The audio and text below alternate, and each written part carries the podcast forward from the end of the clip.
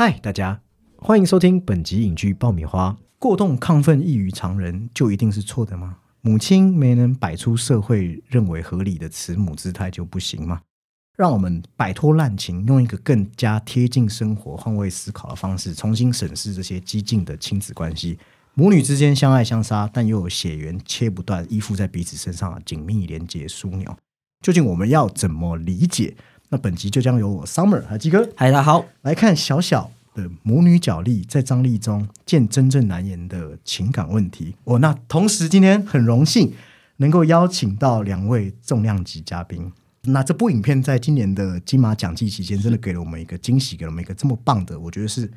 直击、直接击中要害的一个既有议题讨论，又很引人入胜的剧情啊，演员对戏的安排，让我们看的就是大呼过瘾。好，那应该今天给这两位来聊这支作品，可以得到一个最全面角度的，也就是啊靳嘉华导演，还有王小莹监制啊，非常欢迎你们今天能够来到我们节目。大家好，我是小小的监制小英。对你们也是夫夫妻搭档嘛？对对，大家好，我是嘉华，我是编剧导演。嗯，那按照节目惯例，相信此时此刻一定还有很多充满好奇，哦，对小小抱有期待但还没进场的观众。好，那导演们，你们再来勾起大家好奇，拉满一下大家的期待值，请你们来简短介绍一下，这是一支怎么样的作品？嗯，呃，其实这个电影真的很简单。然后那个我们的那个主演之一刘俊刘俊谦就说，这电影好像没什么剧情哎，然后里面的那个对话好像也都没有什么金句哎。可是不知道为什么，为什么就是看完了之后，就是看一看看到中间或看完了之后，就会渐渐的知才渐渐知道导演要说什么之后，就会沉在当中很久很久。那我觉得这个电影真的它有一个。有一个比较特殊的地方，就是说，我们确实在我们在填调的过程中，我们采访了很多，呃，就是让我们都觉得很锥心刺骨的一些个案，他们的说的话，他们的他们的遭遇。可是，其实我们在不管是写剧本，或者是拍摄的过程，甚至到最后的剪接过程中，我们却反而是刻意的避免掉这种，就像刚刚 Summer 说的，就是避免掉一些很煽情的，或者是很故意很那种。让人家赚人热泪的这样子的的片段，其实我们有做一些刻意的避免，因为我自己想说，我要表现的是一个过动症的孩子他的真实的处境的时候，我会想要同时的呈现在里面每个人物的很真实的面相。那你要呈现很真实的面相的时候，你就会。呃，换位思考，或者说我们去理解、去理解每一个角色，就是就算是霸凌他的人，就算是想要把他赶出这个班级的家长们，他们的心里面，难道他们呃，他们就是一定是坏人吗？就是我试着用各种不同的他们自己的角度来想这个故事的时候，我就发现说，其实每个人在这个故事里面，他们可能都不是坏人。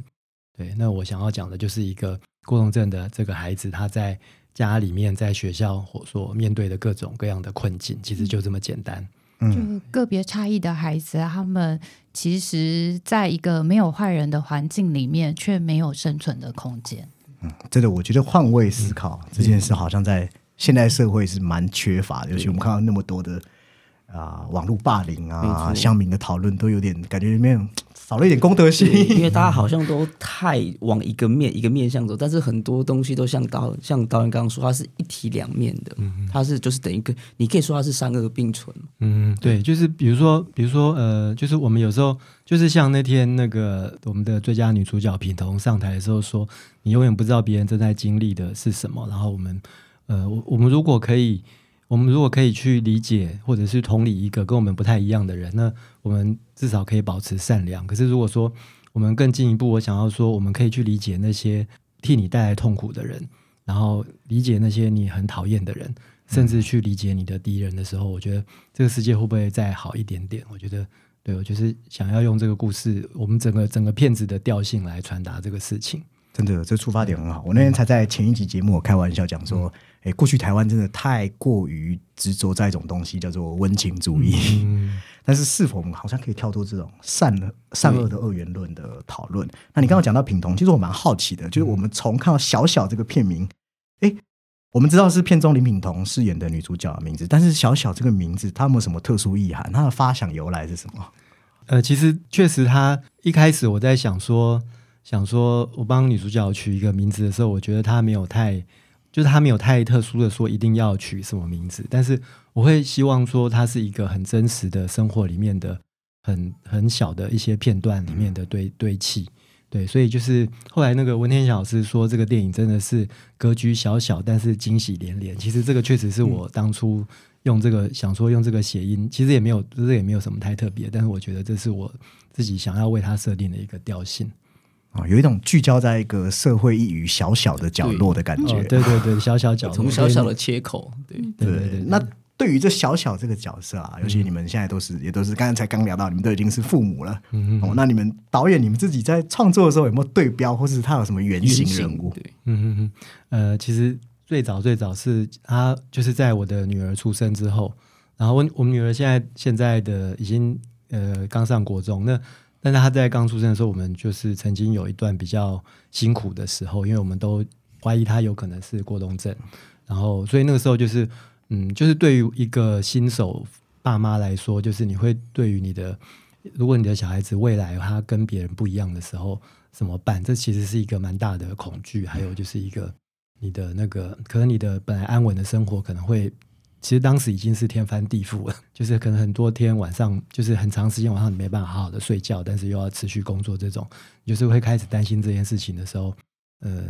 嗯，整个写写这个剧本过程，其实就是我跟我的孩子跟我的那个家人去重新和解的这个过程。哦，对其实我自己蛮有经验的、嗯因为我我没有在节目上分享过。就我自己小时候啊，就是曾经也被人家，我觉得现在社会就是很爱贴标标签。签是。当时就是有幼稚园老师就，我那时候跳舞，我自己跳舞是很容易落拍，或者是没有跟上 没有跟上班上的一些步伐，然后跳进厕所里。然后他幼稚园老师就跑去直接跟我妈说，可能先怀疑我有过动症，然后再者是怀疑我有一个什么思觉失调还是什么感觉统合失调，嗯。对，就是这些对这些名词。嗯。但是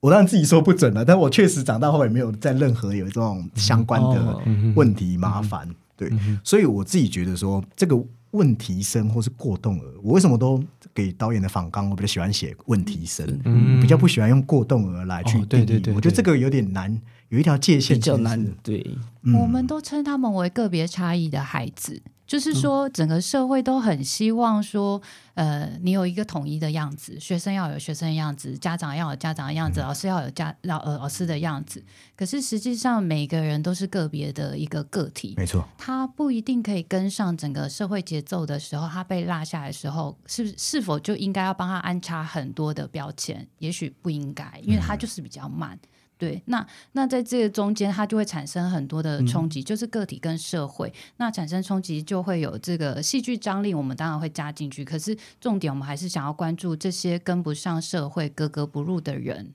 你要怎么去对待这些人？因为有一天我突然，我可能长那么大，可是因为像我们在填调过程中，有些人反而是二十几岁，他在当兵的时候，他突然发病，因为他们的压力很大的时候，对，那他们可能年纪很大，可是哎，人家就会觉得为什么你不能控制？可是不是啊，他就是不行嘛。那那这样我们要给他什么样的空间？对，所以也不是只有，的确就是像您讲的，吧不是只有一个那个特殊的状态的。对，对，其实我们我们确实不是想要单独的描述过动症，因为我们觉得过动症它可能只是一个一个一个一个切角，然后但是我们觉得所有的跟与众不同的孩子，其实每个孩子都是与众不同的，这是我们真正想说的。那那其实我们前几天才碰到，就是观众给我们的回馈是说，如果这个电影早一点被看到的话，也许他的他所带呃他他所带的一个孩子，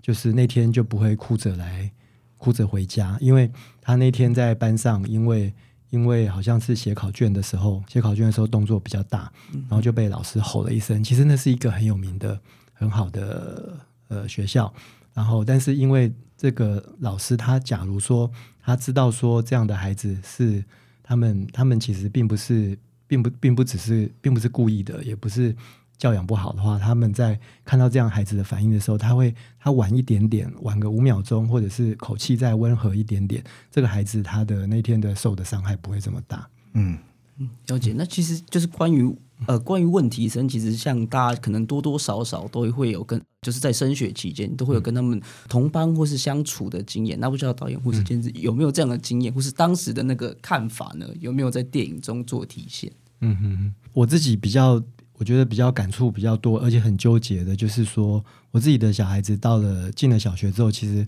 感觉他就是比较活泼的孩子而已。但是他班上有碰到一些呃，就是更明显的、更明显的那样子的状态状态的孩子。然后这个时候呢，就是说这个孩子他造成的全班的这种压力，其实我们自己也感受到了，我们也很担心我的孩子。在班上的时候会不会受到伤害？所以等于说我们在片子里的家长会那一场，有甲方的家长和乙方的家长，我我都担任过，我都经历过，所以这个就是一个真的是一个很矛盾的一个过程，所以才会让我说我真的想要用各种不同的角度，我们去彼此多更理解一点之后，真的这个事情真的没有太好的答案，因为因为校方其实他们也都他们的处理事后想起来也都没有错。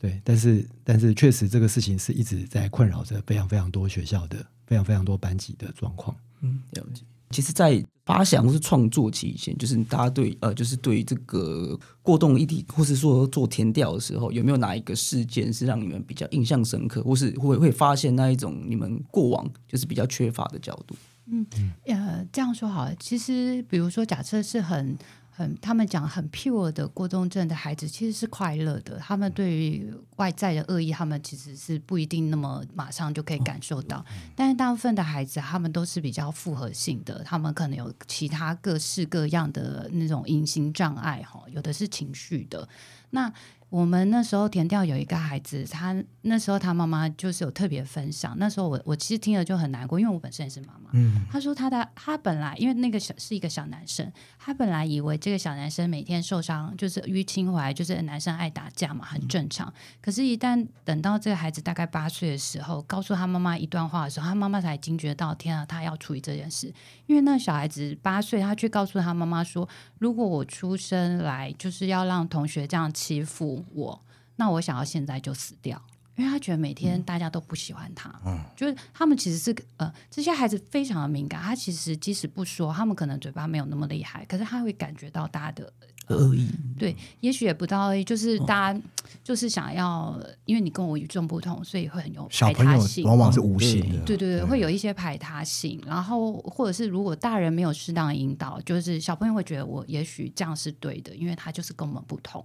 对，那那他那样讲的时候，其实我是很难过。可是我们即使这么难过，就像刚刚我们前面有说到，我们还是不会去过度去煽情，让大家去可怜他们或什么。因为我们里面其实过动症的孩子还蛮多，在演员里面。那我们有个孩子讲的很好，他就说：“我其实需要的不是包容，而是理解。嗯，理解我们会给我们很大的力量。对，这个是我们电影里面也很想传达的。”因为其实我们在填调过程中真的是知道非常多，就是我们去了一些机关，因为我们要要要筹资嘛，然后发现这些机关的领导者，不管是公家的或者是他们经常自己就是过动症，所以其实本来就有这样子的数据，就是说这些孩子其实长大之后很容易成为组织里的领导者，嗯，因为他们其实是一个，就是关键是他们怎么度过求学这一段时间。那我们在田调有碰到一个。呃，老师就是他是在学校负责，他是体育老师，然后他也同时负责管理那个鸟园。然后他说，呃，他们有个学生从小学就是很严，就是没有办法在教室里坐着，所以就是大家的头痛人物。然后最后只好丢给这个老师说：“啊，你看怎么怎么把他照料他一下，这样子。”就老师一开始也不知道怎么办啊，所以就带着他在那个学校里面在那边闲晃的时候，发现他的他的观察力非常的敏锐，就是他指的一个树。和猫咪的树说上面有一只猫头鹰的时候，大人都是看不到的，嗯，只有这个小孩看得到，所以这个老师就给了他一台相机，就带着他去外面，就是就完全不上课了，就是去外面山上去走走走逛逛，然后一年之后他就开了一个鸟类的摄影展，就是他用他那个相机拍了非常多我们大人真的看不到的鸟的非常很很漂亮的鸟。那我在想说，这样的孩子他如果呃他如果之后他去当他现在还没有出社会，他如果去当国家地理频道的摄影师，他的成就是不是就会很高？成就很高之外，他就他也不用理会这些班上人的的这些这些这些眼光。我觉得那个主要是那个老师，那个老师引导的引导，嗯，对对，他并没有马上先帮这个孩子贴标签，你是不睡觉，你是不乖，你是怎么样？他没有贴这标签，他只有想说我要怎么去跟他相处。对，那这个老师也很可爱。他来看我们的电影的时候，他最重要一句就是，因为它里面有一个就是猫头鹰的转折嘛。哦对对对对。那我们先不能爆雷，但是那个老师就一直说这两只不是同一只，因为老师就是很单纯的相信很多的善良。对那我觉得这样的大人很重要。真的越来越多这种大人，那引导的者的对对功能，我们的孩子，那你不去给他贴标签，你相信他会走一个好的、一个对的、不一样的路的时候，那他自然就会成为更优秀的大人。嗯他们有时候真的就只是知觉比别人敏锐，对，或者是他的步调比较慢。其实这些孩子很妙，他们其实有时候，呃，他的步调真的是比较，他他的动作可能很快，思考很快，可是他们在某一些是笨拙的，人际关系上也好，或者是有一些很特殊的地方是笨拙的，但是在其他地方是非常厉害的。然后有很多的那个这样子的孩子，他们的功课其实是很某某一科的功课是特别好的，所以其实我们就是知道说，他们就是就是呃，就是他们可能有些地方他们是很突出，我们可以去把它突出的这一方面引导出来。嗯，对，我们讲了这么多关于问题生的部分、啊，我刚刚有跟导演说，还有之前的节目我有讲到说，我自己也有和问题生同班的经验。那这背后其实有一个很有趣的故事。我那时候看完电影，呃，大家一定会觉得说，我关注的点可能在林品彤身上，但我关注的点反而是在陈意涵这个角色身上。那我自己的故事经验是这样，就是我小时候跟这个问题生，这问题生比啊、导演片中的小小还要还有破坏力，嗯所以就造成了这个必然的校方会议就一定会出现。那当时那个家长的妈妈来，哇，她就是典型，就穿的跟其他妈妈是完完全全不一样，非常的漂亮，以至于说大家就很纳闷说，哎，怎么就是很多妈妈你知道会有一些 murmur。那后来其实这妈妈她是完全想要隔绝这些讨论的，就想要快闪啊。那我就听到了很多的身边的妈妈的批评，就是会觉得说，这可能是说她不负责任。嗯那再来就是贴她标签说，哦，因为爱漂亮，所以小孩会疏于管教。嗯，那这个纳闷其实放在我心中很多年，直到看完电影之后，我觉得这是反过来的。嗯，因为父母养育儿女的过程会有所谓的成就感，但是他如果得不到这样的成就感的时候，他必定要在其他的方面来让自己的武装对武装，或是在精神上面有一些安慰。所以我觉得片中脱离刻板印象的这个母亲，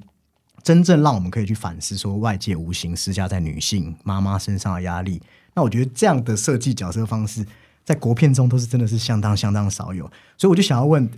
导演还有监制，你们是怎么从这样的经验中得出这么棒的一个母亲的形象啊？其实那时候对于妈妈这个角色的设计是来自于小英的，你可以听听看哈 方式的这个说法，因为我我真的觉得你的观你的那个诠释很好。对，这样好像变成我我是那个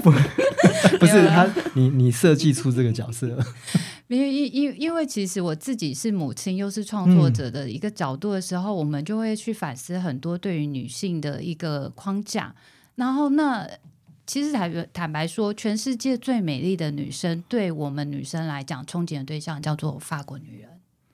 那法国女人她们非常的美丽，可是她们同时在她们情感上是丰富的。她她也许有的时候是会有其他的情人暧昧的，或者是说她们甚至打扮很漂亮，是为了吸引别人的一个赞美。虽然是她是靠自己的一个感受，可是那这个就反思，如果今天台湾的妈妈打扮的很美丽、很耀眼，哎，大家批评就来了。没错，对，那可是为什么法国女人就风情万种？她不管有结婚没结婚，或者是她年龄，大家都觉得哇，真的是很赏心悦目。那为什么在国外大家可以接受妈妈这样的形态，可是来到了东方社会，大家却希望妈妈就是一个很压抑啊，然后疲惫啊，然后感觉这样才是真的有付出。那这这件事情，其实我们在讨论整个呃设定的时候，其实想了很多。对，嗯那我那时候听到他这样讲，我觉得很棒，因为我在想说，一个这样子的妈妈，她小时候她是不是呃，因为我们的年纪就是 小时候看日剧长大，然后在日剧里面的那种就是一个很美好的黄金年经济条件之下的一个成长的经验，然后他一定会对自己的未来也有一个也有一个憧憬，就是他想说把小孩子都可以送去很好的才艺班啊。然后自己的家里啊，自己的样子，他活可以活出一个很美好的样子的时候，却却却迎迎来了这样的一个与众不同的孩子。那我觉得，就是对于他来说，这种心理的冲击是很大的。所以那时候我们就设定了这样的一个妈妈。不过有时候反向思考，一直要当完美的家长，也是挺累的。对，嗯，真的也是挺累的很，辛苦。很辛苦。嗯，里面我们就看到妈妈这些哇，满满腔无从抒发的情绪。其实很巧妙的是，导演你们设计一个保罗老师的角色，感觉是去与与之和这对母女产生很多情感戏嘛，或者是对手戏。那我觉得这个角色其实我们看得出来，他是很有层次的对，呃，相当复杂。虽然表面上看上去哦，他就非常像一个问题生班上的老师哦，有点无所适从，或是被家长牵着鼻子走。因为毕竟我们知道老师也很为难嘛，往往会夹在这之间。这一来，我觉得和我自己看到的老师其实是很接近。那再者，但是这个保罗老师身上又有一种很独特的气质，还有他自己的私欲在里头。那你们对这样的角色的灵感来源，还有我想问的是，你觉得这个老师他在面对这个问题，他要站稳怎么样的态度？除了你刚才讲的有点像引导者的角色之外，嗯嗯嗯，其实呃，老师这个角色也是一个，我觉得就是我花了蛮多力气去写剧本过程中去调整。就是我觉得，就是现在老师他很有趣，就是他明明就是一个呃比较崇高的一个教育者，但是他在学校里面其实却是一个最卑微的位置，因为他他要讨好的人是所有的人，就是学生、家长，然后什么主任啊、校长，他都不能得罪。对，所以就是我觉得这个本少子化的关系，教职的呃位缺会少很多。对，然后所以所以老师变成像这样子的那种那种矛盾，就变成一个他基本上人设里面，我觉得非常可以发挥的。那再加上我觉得就是就是就是当然也有我自己的观察跟我们真实的填调的对象，就是说老师他何尝没有自己的情欲，嗯自己的私欲？那他接近这对母女，他当然是。呃，带着教育教育的热忱，但是他在这个过程中，他何尝不会想，如果我真的可以跟他们变成一个家人的话，他是不是可以少奋斗很多很多年呢？就是带着这样子的各种各样的矛盾的个体。那当他这么矛盾、这么复杂的时候，就是我一定要找到一个像刘俊谦这么 这么美好的一个 英俊的对英俊的的的的角色来走进这个角色。那我很庆幸他愿意来演我们这个戏，就是我们看到的这样子一个矛盾的老师，但是他是真实的，但是我们可以看得见他这个角色本身的诚真善良，可以看见这个角色的善良。对，挣扎啦，就是我我觉得我们三个角色，其实我们三位演员私底下真的，只要他一笑，你会觉得全世界都跟着笑，就是非常阳光温暖的都很有魅力。对、对，但是我们唯独找了这三位，他们去演活了我们里面这个三个不受喜爱或者是不讨喜，应该讲不讨喜、非典型的角色，人们才能看到每一个人的背后都有所谓的可恨跟可爱之处。那那些呃，你的欲望也好，你的个别差异，其实都应该要被理解。对，其实就是每个人都是平凡人。对，有点蛮有趣，就是比如说保罗老师设计一些规则，会不会反而害到小小？我觉得这就有可以值得大家去思辨了啊。因为毕竟那是制度嘛。对对，所以蛮多老师，坦白说，我们蛮压抑，真的很多老师看了之后非常有感觉，因为他们也理解，他们想要改变一些呃学校里面的一些方式。对，那大家都在找一个新的方法，因为可能有些方法老师们觉得可以，可是现在小孩因为他进化的很快，他们社会化很快，因为在网际网络关系，他们可能不吃老师那一套，或是他会想出更厉害的一套。对，那所以其实老师看了这一部都非常有感，因为他们看得到的是说，呃老师遇到困境就是设计这些点数啊，你要换娃娃，可是现在小孩可能他们斗不过小孩，现在真的，因为对所以我觉得 现在小孩子因为他们的喜怒哀乐都在手机里面，哎，对，所以就是说，他们现在要经历的人际关系啊，各方面比我们以前要要困难，而且复杂的多。所以我真的觉得，就是说，我们现在去去关心他们，我觉得都为时已晚，因为他们其实很知道怎么应付大人，网络太多资讯，他们很知道怎么应付大人。但是我觉得，至少我们真的多花一点时间在他们身上，跟他们多说一点话。我们小时候真的就是什么记点数，现在应该都没有什么，还有贴什么意思？、集贴纸之类 现在可能都没有他们现在因为他们没有物资匮乏，而且他们嗯可能更，看他们搞不好他们的余裕更比我们更多，嗯对他们的资源，所以其实是很很难设计比。如说我们的小孩子有一天要我们周末的时候帮他买曼陀珠，嗯。后来搞了半天，原来是他们他的班上另外一个同学，他的妈妈不准他吃曼陀珠，那但是。但是我们不准我的我的小孩子去买文具、买那个笔，因为他太多了，所以他们两个人就各自做交易对对对，哦。各自叫那个家长对对对，然后去交易。对，我觉得真的不要把小孩看作很笨，对他们其实非常的对，聪而且他们正在学习的阶段。对对对，他们比我们想象的要复杂的多。我觉得这也是我看这部电影为什么看得津津有味，就是不单是他们有生活实感，其实这些人也各有特色。那我觉得更厉害一点是什么？这三个人加在一起，其实他们有一个另类的化学效应。那我就想问，这三个人组在一起，你们刚好有说嘛，他们可能希望是一个呃重组家庭的概念。那在你们心中，你你们觉得这个重组家庭的可能性，是否有什么是你们想要去面对观众、想要说给观众听的？其实这三个角色都是，就是我们讲说都是非非典型的角色，然后他们也就是他们虽然是老师、妈妈跟小孩，可是这个老师像个服务业，然后妈妈像一个广告公关业，然后这个小孩因为过于早熟，就像个生意人，所以他们三个人抱在一起取暖。其实他们都是被他们就是在这个故事里面相遇，其实他们都是被他们周遭的人所所遗弃的边缘人，所以他们就是抱在一起互相取暖，然后可是好像各取所需，可是其实却什么都得不到。我觉得他们想象中的那个美好的家庭，其实终究还是一个幻影。那我想要讲的就是说，这个东西就是。呃，就是亲子，亲子这个东西终究还是无可取代的。就是你一个真正的一个真正的父母，你应该要记得，就是说这个台风来了，台风总算会过去的。就是台风过去之后，最后还是要收拾这个残局。没错，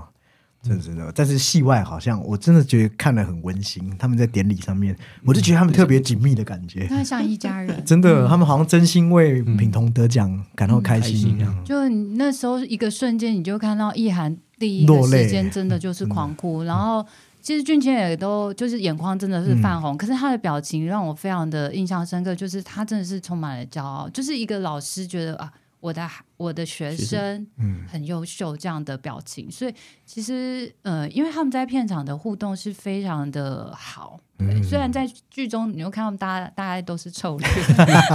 就是很很少笑，可他们其实一一一离开之后，就是他们那个互动其实是非常紧密的。对，就是意涵呃，这个潍坊演这个潍坊妈妈，她其实会常常去关照这个平童他在下戏的之后的情绪。嗯，那保罗老师就是俊谦这这个的话，他他常常知道说呃，品童其实是一个安静的孩子，所以他其实不像别的演员会一直跟他聊天，他可能就是坐在他旁边，他们俩就是光坐着就是在培养感情。对，那所以是非常有趣的。那真的是你们从旁边可以感受到一种嗯魔力，演拍戏的魔力对，啊。那接下来这一趴，我们可能会聊一些电影里头的细节。嗯，哦，如果听众还没看进场看小小哦，那我们当然也是赶快鼓励大家赶快进场去看。好、那如果你也就确实想要看，但你又不想要听听我们节目影响到观影体验，你可以将时间轴拉到我们节目栏的暴雷线之外，因为这边我接下来问的几个问题可能会跟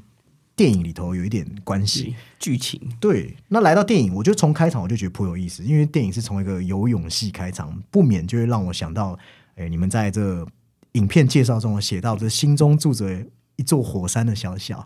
那火山我就想到火，但游泳池我会想到水，这水火是不是有什么隐喻在里面？嗯，我觉得就是这个，就这个联想很棒。然后就是水，其实是在电影里面确实是很重要的。它就是一开始是游泳池，然后他们之间的相处，在那个游泳池的这种波光波光粼粼之中，就是看出三个人之间暧昧又很难难分难解的关系。那我觉得水它就是一个一个一个暧昧的一个表现，就是说。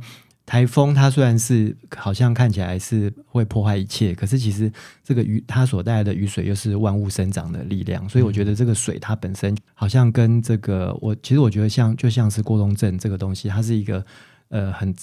每个每个小孩子都有的一个原始的生命的能量，就是他可能他就是每个人可能他会因为被限制，觉得被他想要挣扎，可是其实他你如果没有这个能量，他是没有办法长大的。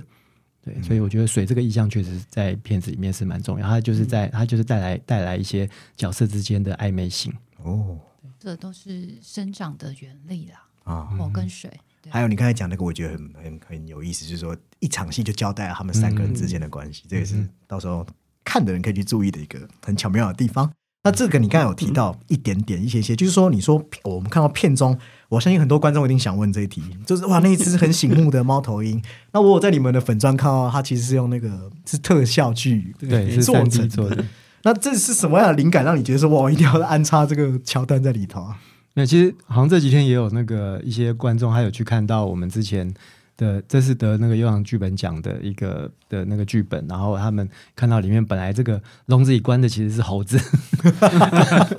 那所以这个东西就是我们在填料过程中，就那边真的有一只猴子，呃本来本来的剧本里哦就本来不是猫头鹰的，对对对。那后来就是我刚刚讲说，我们填调过程中碰到这个呃负责鸟园的这个老师，他带的这个孩子的故事，让我发现说，这样的孩子对于那个鸟类的观察力是很敏锐的。嗯，的这个事情，所以我就是去找了说，其实猫头鹰它是一种猛禽，它看起来很可爱，小朋友会以为是可爱动物，其实它是非常的凶猛的，它是会，它是会，就是它是有很高的危险性的，所以我想要用这样子的一个动物，就是来跟这个小朋友的，就是他是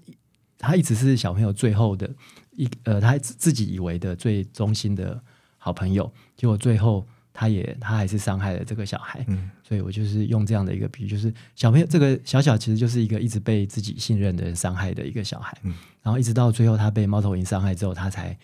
看懂了这一切，然后看懂了之后他就成长了，他就成长，所以他成长之后他可以回来去安抚、去保护他的妈妈。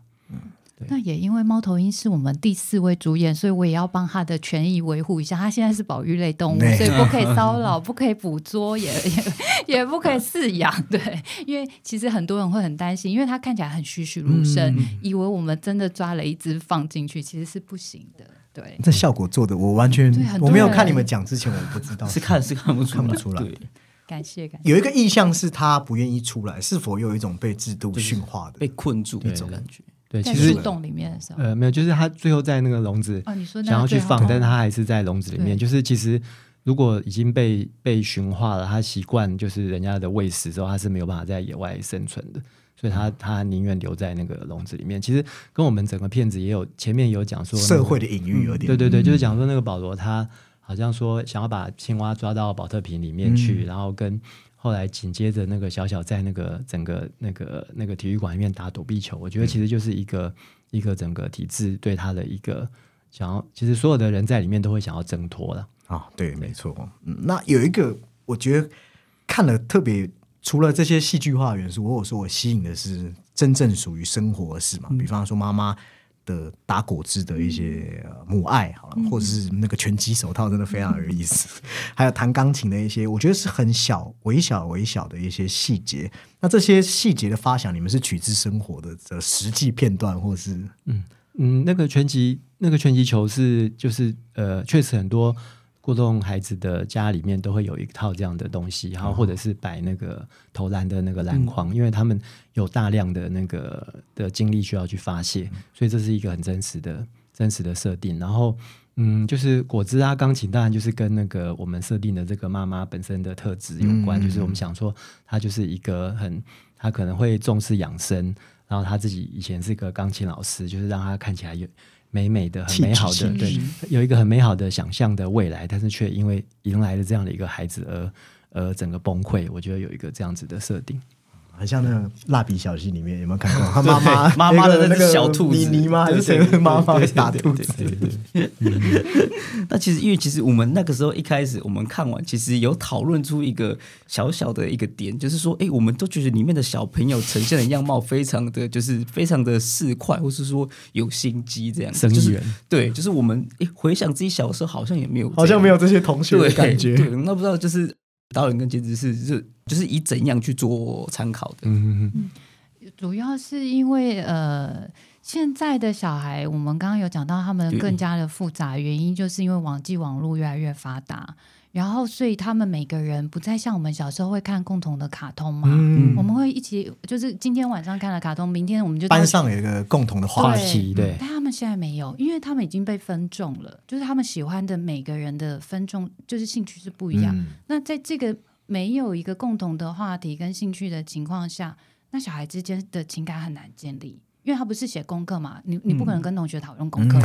对，没错没错，是那也没有共同的话题可以讨论的时候，那你只能够讨论什么？同学的八卦。那所以这种恶意就很容易产生。那如果连同学的八卦你都没有进入这个八卦圈的时候，你就只有什么利益的交换。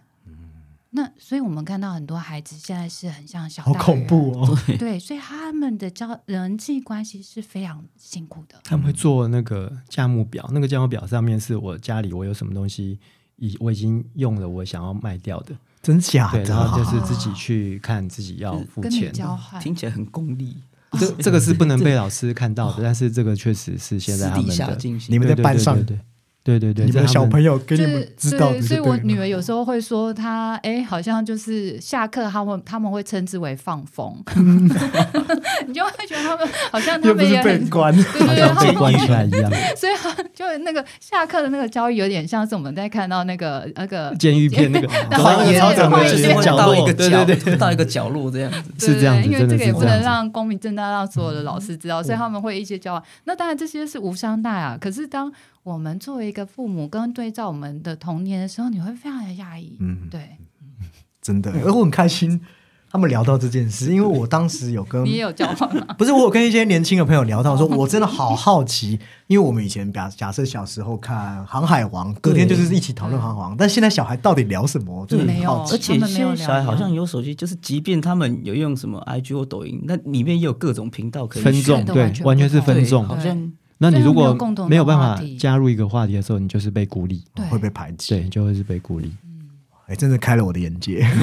所以我们在那个金马的那个影迷新世代有播放过一次是，然后来呃参加的有九到十七岁的孩子，他们是唯独一看完就觉得哦，对，我们的友情就是这么脆弱。所以小三的角色就是里面不是有个女生吗？她其实代表就是友情，现代的友情脆弱化哦，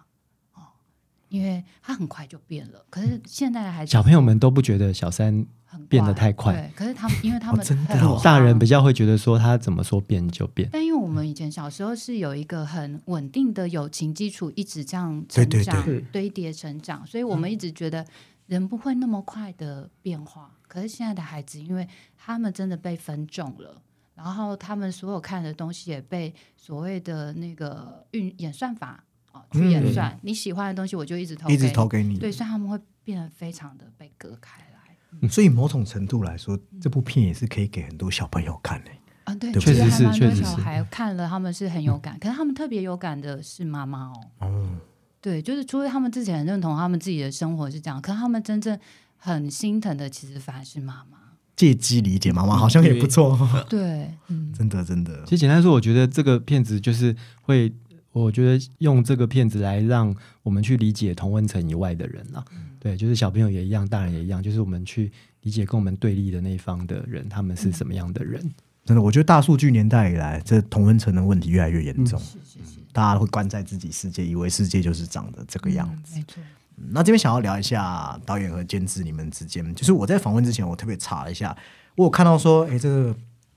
导演你有说你之前是先是拍短片，但是你说就创作起点而言，你说小小其实是早于其他作品，所以我想知道这怎是怎么说呢？这是心境变化，这这几年间是不是有什么影响？其实，呃，就我们之前，我跟小英之前都是拍广告，我们拍了十八年的广告，这个当然就是一个生涯的规划。到了后来，我就是想说要做剧情片。那到现在，当然就是除了小小小小之前，就是我拍了两个短片跟一个电视电影。但是第一个短片，我们拍的是一个那个心智障碍者的女儿，她去去有了爱情，但是爱情的对象是她爸爸这样的一个短片。那这个是真正的第一个我的第一个剧情片的故事。然后那其实呃，不管是心智障碍者，或者是接下来我就开始写小小这个过动儿的这个议题，都是跟我的女儿出生之后，我们对她的未来的的这种想象有关系的。嗯对，好，那那所以说这个其实是很早就开始写了，当然小小写完之后又经过了很久的的调整跟更改，因为。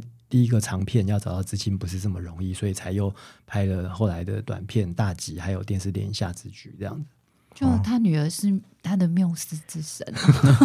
就是满满的父爱的对对对，你会看到里面的，就是如果依照那个时间轴，就会看到那个小孩的年龄。像大吉比较早拍，那年龄那个小孩就是八岁，因为那时候我们的小孩就是八岁，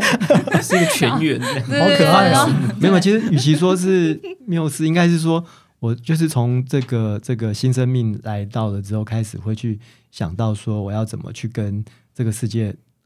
和解的话，就是我找到的方法就是去同理那些跟我不一样的人，包括后面的大吉啊，他讲的是呃死刑犯的执行者，然后或者是。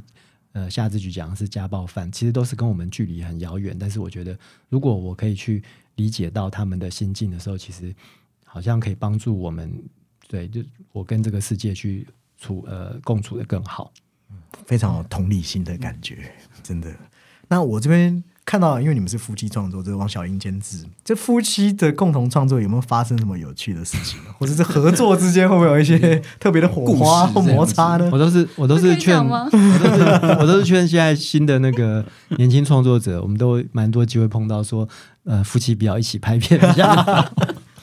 对，因为在台湾拍片真的非常的辛苦，比我想象中还要辛苦。对，然后所以我会觉得夫妻一起工作当然有好有坏，就是好处是大家真的是可以很尽兴的讨论，嗯，可是坏处就是那个摩擦的会越来越严重。对，那所以这这可以讲吗？就是我们我们我就是拍完之后，我就跟那个评审说，因为我因为我们都要结案嘛，然后我就跟评审说，哎，我昨天已经签了离婚证书，然后评审每个都说别别别为了 然后我就一部，我就跟他说，现在的那个那个那个很多结案都用这一招。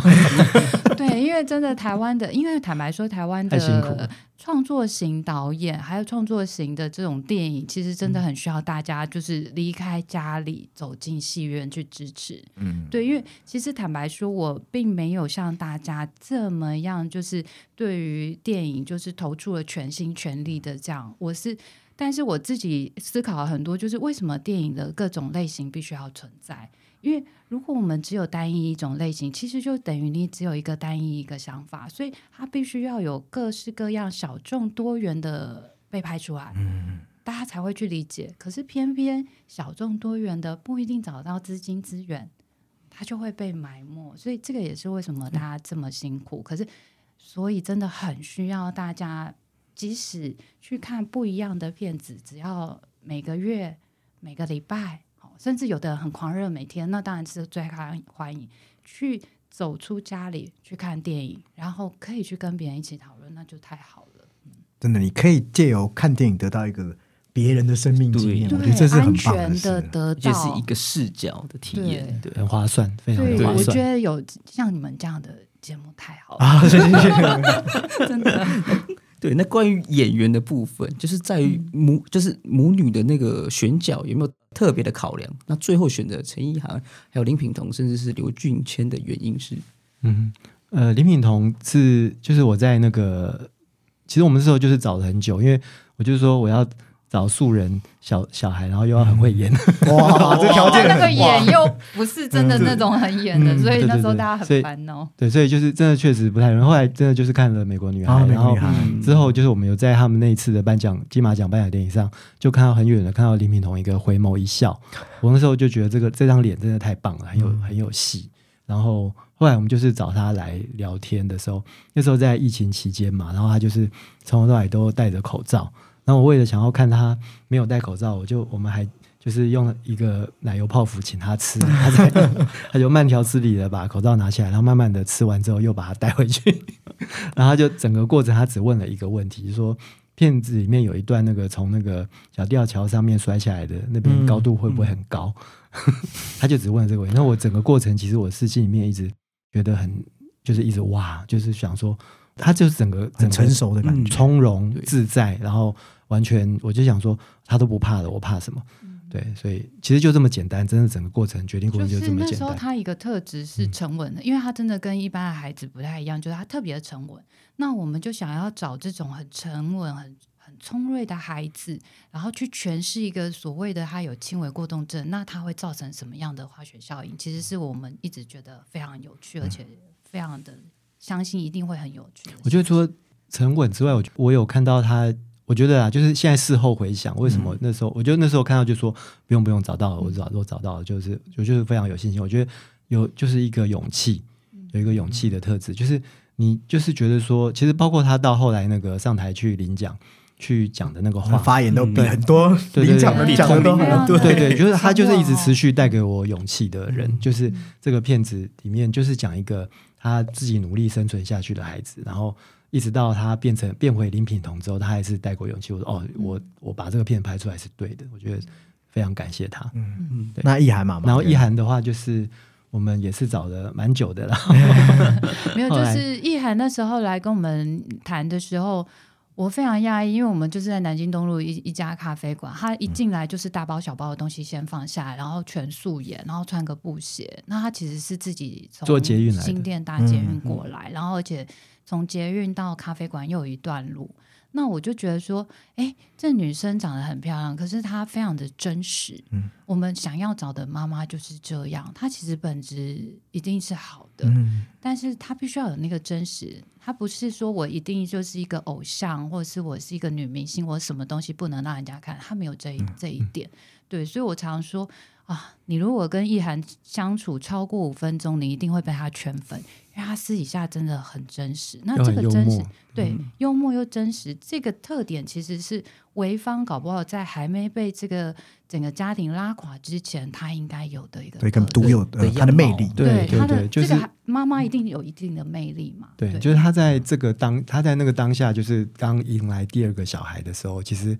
我觉得就是很符合他以前确实是一个是一个明星，然后他现在在人生中的一个很重大的转折，但他还是一直保有一个很坦很坦率的一个特质的时候，我觉得找他来做是非常非常适合的。对，那时候我们有问他，就是是不是自己带小孩，嗯啊，他其实是自己带小孩，他们并不是用保姆这样，所以他很能够知道所谓的妈妈的辛苦。嗯然后那时候我记得我们就问他说：“你的小孩几岁？”然后他那时候就说三岁，然后我们就说。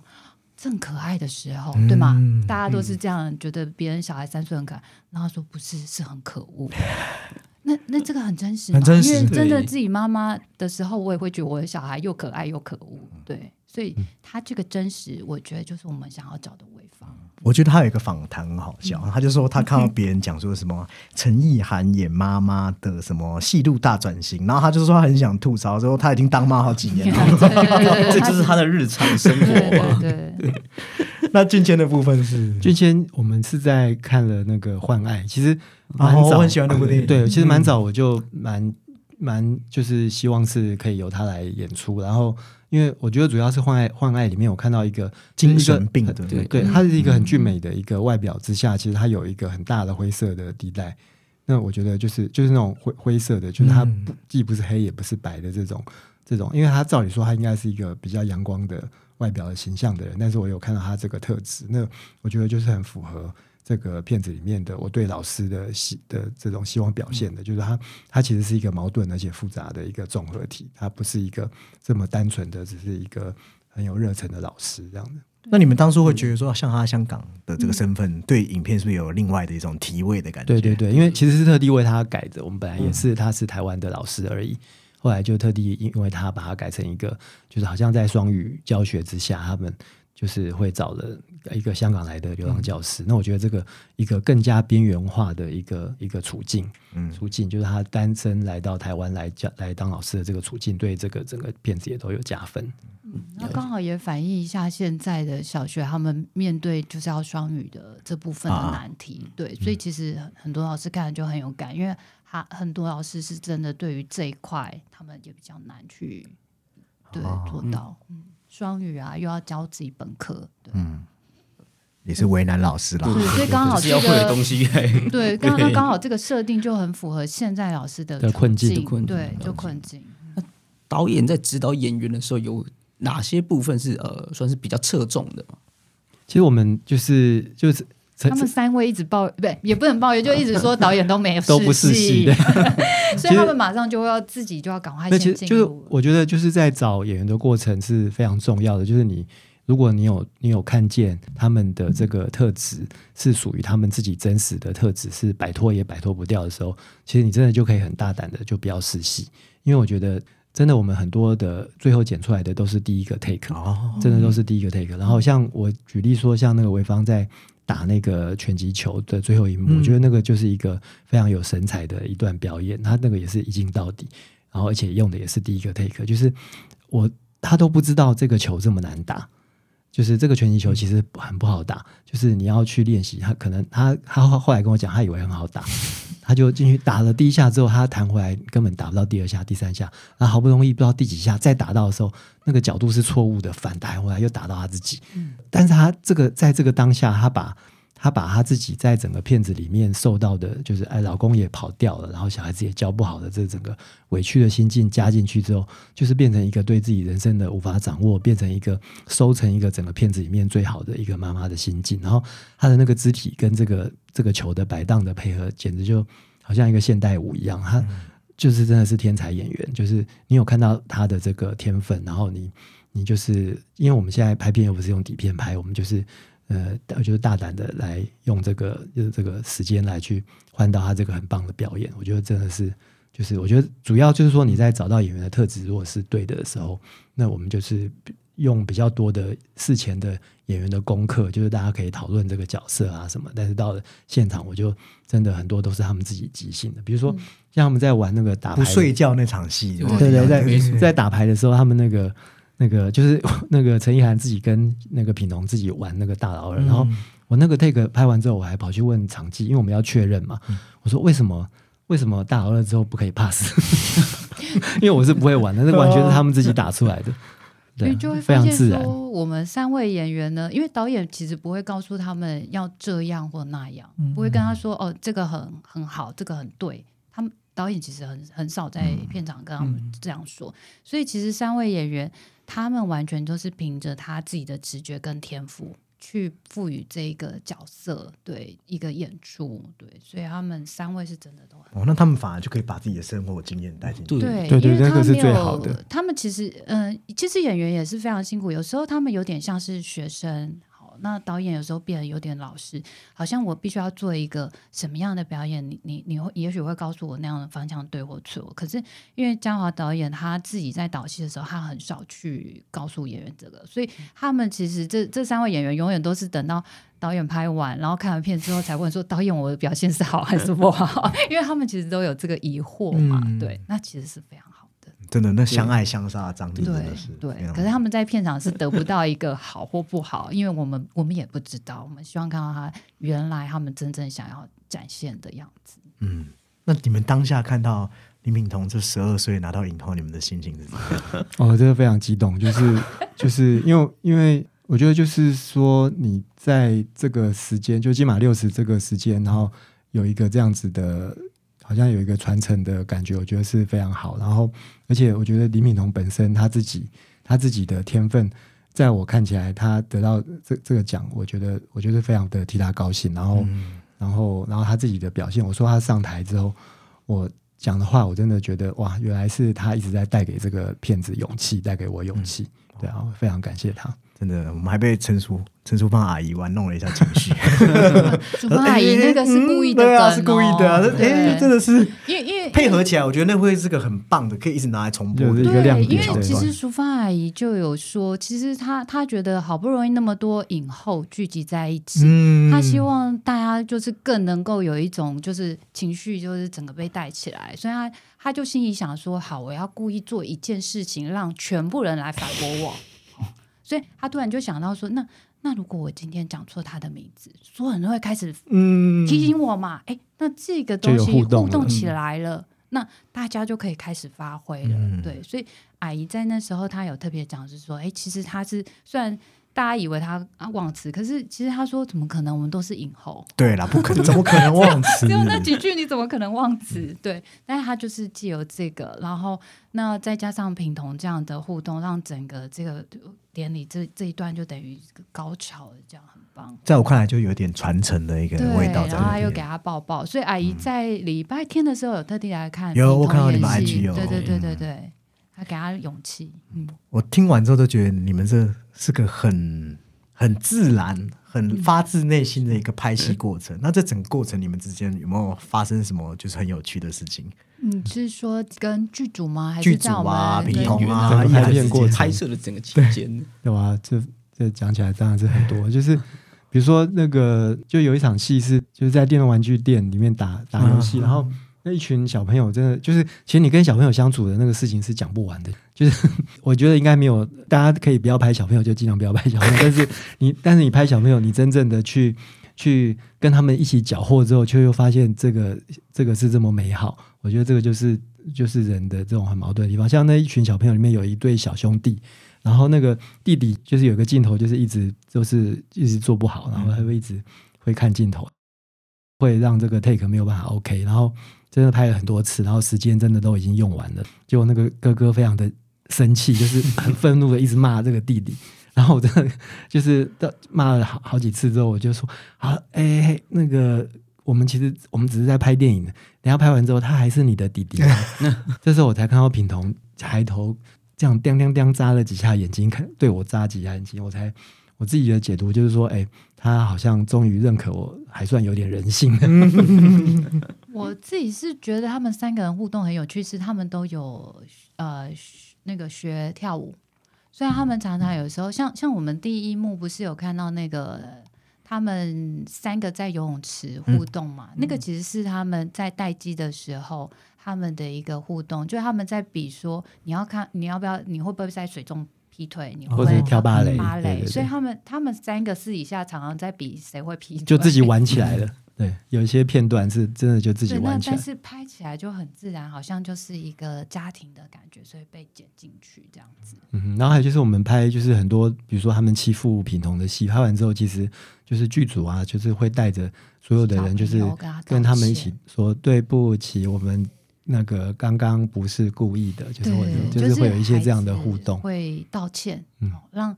所以因为所有的孩子都知道，我虽然是一个演戏，可是他可能还是会造成别人，即使那个是一个人嗯好的不舒服，所以这些孩子还是群体的一起道歉。那平彤也可以，就是他当然也知道这是演戏，可是他就情绪上一定，毕竟他也是孩子，所以就可以舒缓。对，嗯真的，我有读过一个书，是说对小朋友来说，他的那个童年记忆是哦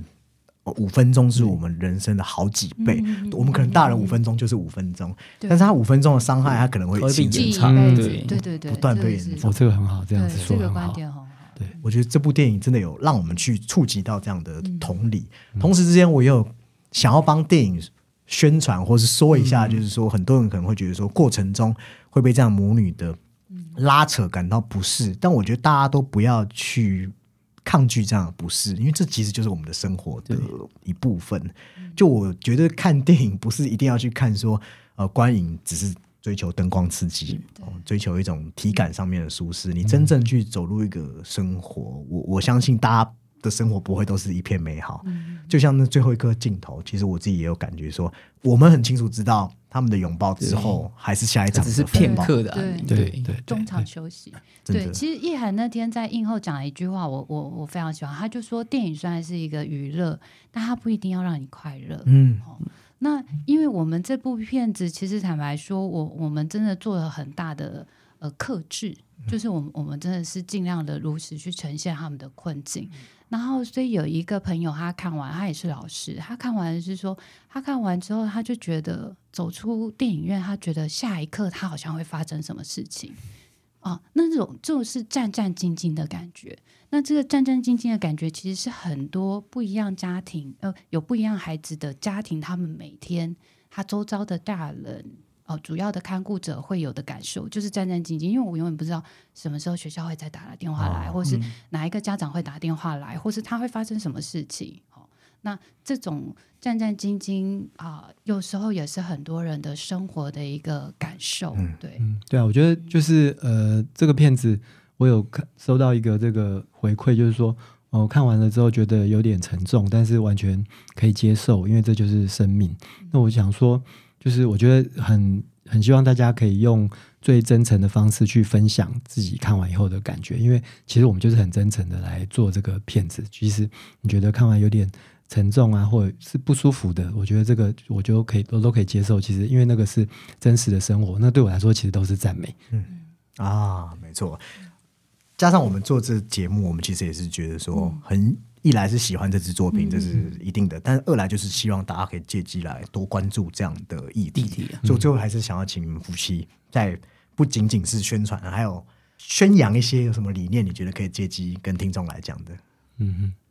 呃，我是真的很期待大家能够尽量的到戏院去看电影，无论哪一种。然后，如果能够找到越小众越好。我觉得有时候一些题材越冷，你看完之后你的心会越热。真的哦，因为你会觉得天啊，有这种事情，但我不知道。那我觉得这是一个电影的乐趣。那同样，我们这个其实当初是一个比较小小，从一个比较小的地方去发展的一个，但是最近有收到很多很广泛的的一个讨论。那我觉得这其实很好，就是所有的讨论，我希望都是它尽量来自于善意。然后，尤其一些文字，它其实都是有力量，它可以帮这些孩子家庭撑一把伞，让大家可以暂时的缓缓气、喘口气。好，我觉得这个是蛮重要的。嗯呃，我希望很多更多的小朋友来看。我觉得现在的那个孩子们真的就是他们的那个，因为太习惯了那个那个网络之后，注意力真的是越来越短暂。然后现在要他们看一本书，真的是难上加难。但是，但是就是如果嗯，你们就是在假日的时候有时间走到戏院里面去，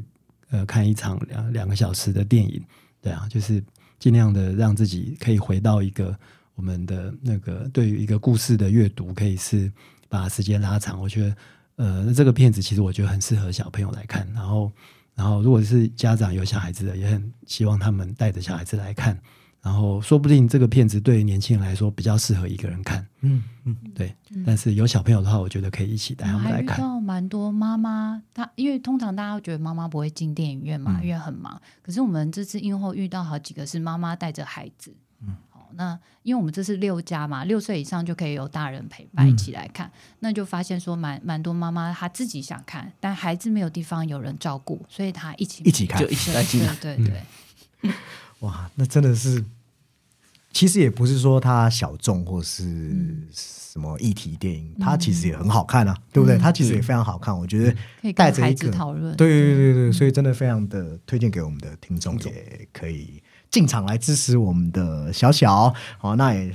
感谢今天两位来到我们节目，我们也非常的荣幸可以邀请你们来跟我们聊聊这支，我觉得也是金马奖季中讨论度很高的一支作品。好，那如果哦。